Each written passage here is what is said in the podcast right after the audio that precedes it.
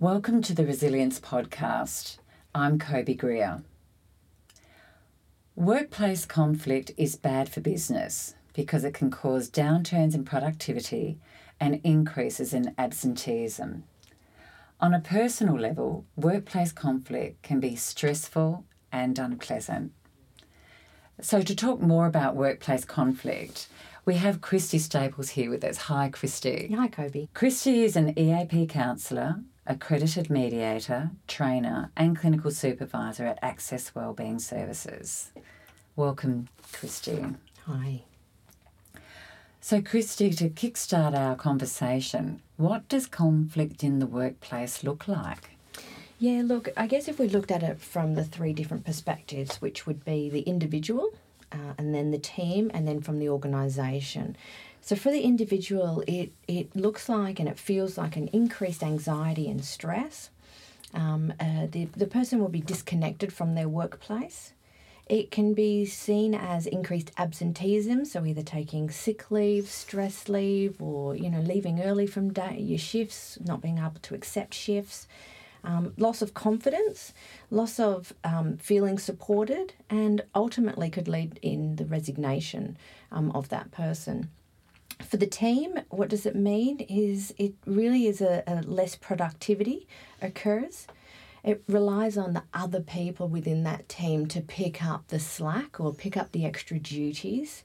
Um, there's less team cohesiveness mm. um, that occurs the team members themselves feel this need that they have to align themselves or pick sides with the parties that are in conflict and they're drawn into it unnecessarily. It creates a really unhealthy culture amongst the team um, and it increases the team's overall stress and anxiety. Mm. And then for the organisation, again, like you mentioned, there's a loss of productivity, you've got absenteeism, you've got a higher turnover of staff, you've got that unhealthy work culture that will start existing. There'll be more work coming from formal grievance lodgements um, and increase in workers' compensation claims. Mm. So it, it's the three levels that you have mentioned. Mm-hmm. It's like one impacts the next, impacts the next. Definitely. Yeah, yeah. Which can really um, generate a, let's say, a destructive culture within the organisation that would have to be addressed? It definitely creates a really unhealthy culture. Um, mm. When conflict is between two parties, it never actually stays just between two parties. Within the workplace, it does have that domino effect. Yeah, yeah. So, with these impacts of conflict, mm. how can managers, individuals, um, team leaders, how, how can it be addressed? Yeah, look, addressing um, conflict is a challenge. Everybody mm. um, wants to be able to know what the, the golden rule is and, and the magic answer. From an organisational perspective, how to, to manage conflict is is it's about being able to encourage all of your employees about the bigger picture. So it's about trying to be as transparent as possible with um, you know decisions that are being made, with if restructures are happening or there's new staff coming on board or locations are changing so that they're they're involved in part of uh, what's going on. So communication. communication, so yeah, exactly. And I know that people's hands are tied and mm. not able to always give the full picture, but it's just about reminding the organisation um, that we're not just the team or the division or this part of the department, we're actually part of an entire organisation and this is where we all fit. Mm. That's really important. The other one that's really, really important is actually training your staff. So, you know, giving the tools to the senior management to be able to the, assist in, in the staff conflict when it starts to occur. Um, unfortunately, a lot of management don't have those skill sets or don't feel confident in being able to support the conflict um, and get a resolution. So it just kind of keeps it escalating and it becomes more of a formal grievance rather than something that can be resolved. Mm. Um, another one is is that role modeling. You know, um, it's about the managers and the senior staff and higher up being able to role model those really important communication skills um, and that conflict resolution. In in that, I'm hearing what you're saying, and I understand that that's your perspective. and being able to acknowledge that people have different thoughts and opinions and ideas and that they just need to be validated. Um, the other thing from an organisation is really needing to address that negative culture immediately. A lot of the times, you know, companies and organisations wait until it has escalated um, to a formal grievance or to a disruption within the division or someone having to be transferred temporarily to another team.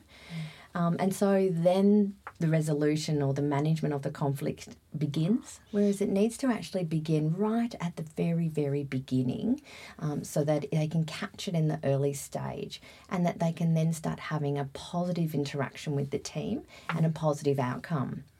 Um, that's going to manage that, um, that, that definitely that workplace culture as well.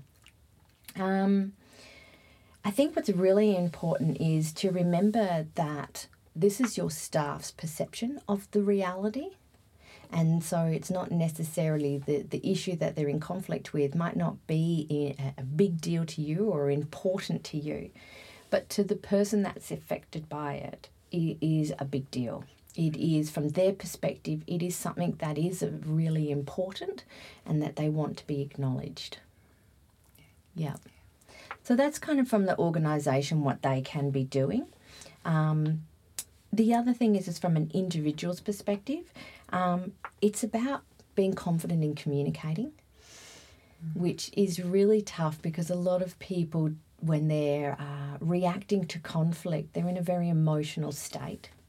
And so they don't know how to put it into words. Um, and so when they do put it into words, it's it's done with an aggressive tone or an attacking language, or they might you know yell or raise their voice, or you know, and those are the things that aren't going to assist in getting a conflict resolved. So it's about trying to address it as soon as possible at the earliest stage, but just really making sure how are you addressing that and how are you communicating. So it's that communication 101 stuff. Yes. Yeah. That, you know, and it's about getting the training when it's available or, you know, doing some research or, or using using what resources you have available to upskill you on how to have those conversations. Mm. Um, it's just about really trying to manage individual your own reaction. Um, mm. It's that you know sometimes just pausing and and taking a deep breath, and then thinking about what is it about this incident that is causing me to to be so reactive to it. Mm. And once you know what that is, you can then calm your emotional side down. You can regulate and then be able to have that conversation to let the person know as to what it is is that the impact is having on you. Mm. Um, you're more likely to be heard if you're less emotionally reactive. Um, look, the other thing that that happens is is that people focus on the problem and they don't focus on the actual individual. And so a lot of the times, you know, the, the issue that's coming up is is not necessarily about the person that they're having the conflict with um, ability to change. So it might be that they're in conflict with what the person's delivered as a directive or a change that's organisationally occurring. And so that, you know, during conflict, people personalise and they get emotional and and they react to the individual as opposed to staying focused on the problem. And I suppose that's a good point. It's when we're in that emotional, whether it be anger or uh, overwhelmed place, mm. That's the time not to probably sort out um, our conflict issues with somebody. Yeah, the best advice we give is, you know, write the email, but don't hit send. yes. Sleep on it. You know, mm. organize a meeting, but, you know, wait a day to attend the meeting as opposed to having it right there and then when you're still very, very emotional and very reactive to the hurt. Yes, yeah, yeah. Yeah. Um, it's also important, you know, to choose your battles. There's a lot of conflict that can occur in a workplace from very minor things to quite significant. And if we felt the need to communicate all of the uh, conflicts that occur within ourselves, we'd be exhausted. We would be, you know, overrun with with addressing conflicts as opposed to um, trying to get our work done, and it's really would be very unhealthy. So it's really important to kind of pick your battles. What's something that is really significant to you that needs to be addressed and that you need to be heard versus things that you can actually let go of and, and sort of go right that's just that's something that i'm not choosing to take on board Mm, yeah, that's that's really really good advice. yeah So, Christy, um, can you give examples of what a poorly managed um, or unresolved conflict may result in? Yeah, definitely. Unfortunately, um, you know, when conflict hasn't been resolved or it's been poorly managed, um, what ends up happening is, is the relationships between the parties involved in the conflict sours. And it hasn't actually healed the rift um, and got them to a space where they're able to move forward from it. So you'll see that there's they, they take with them that, that soured relationship and the experience, which is really unfortunate. Also comes with that is resentment is is that they don't feel that they've been heard, that the matter's been addressed correctly, or that it's been resolved effectively. So individual parties, maybe all the parties involved, or just one person, will maintain uh, that sense of. Um, injustice and resentment uh, about the experience that they've had with conflict. It can impact on the individual's health and create, you know, an increased stress and anxiety. It can increase depressive symptoms. Um, it can again, you know, reduce people's productivity and and absenteeism is increased.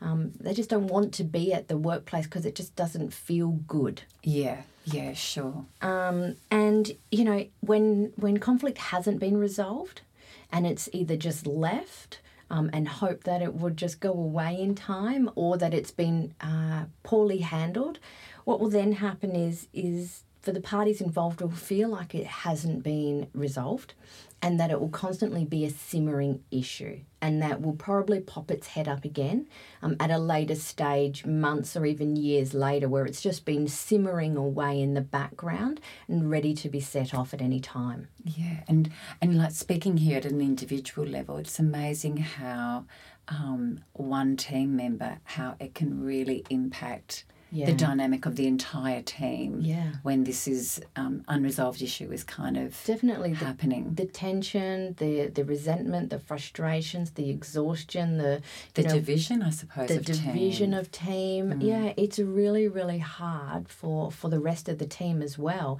to maintain a healthy team presence when it's not a healthy team. Yeah, yeah, exactly.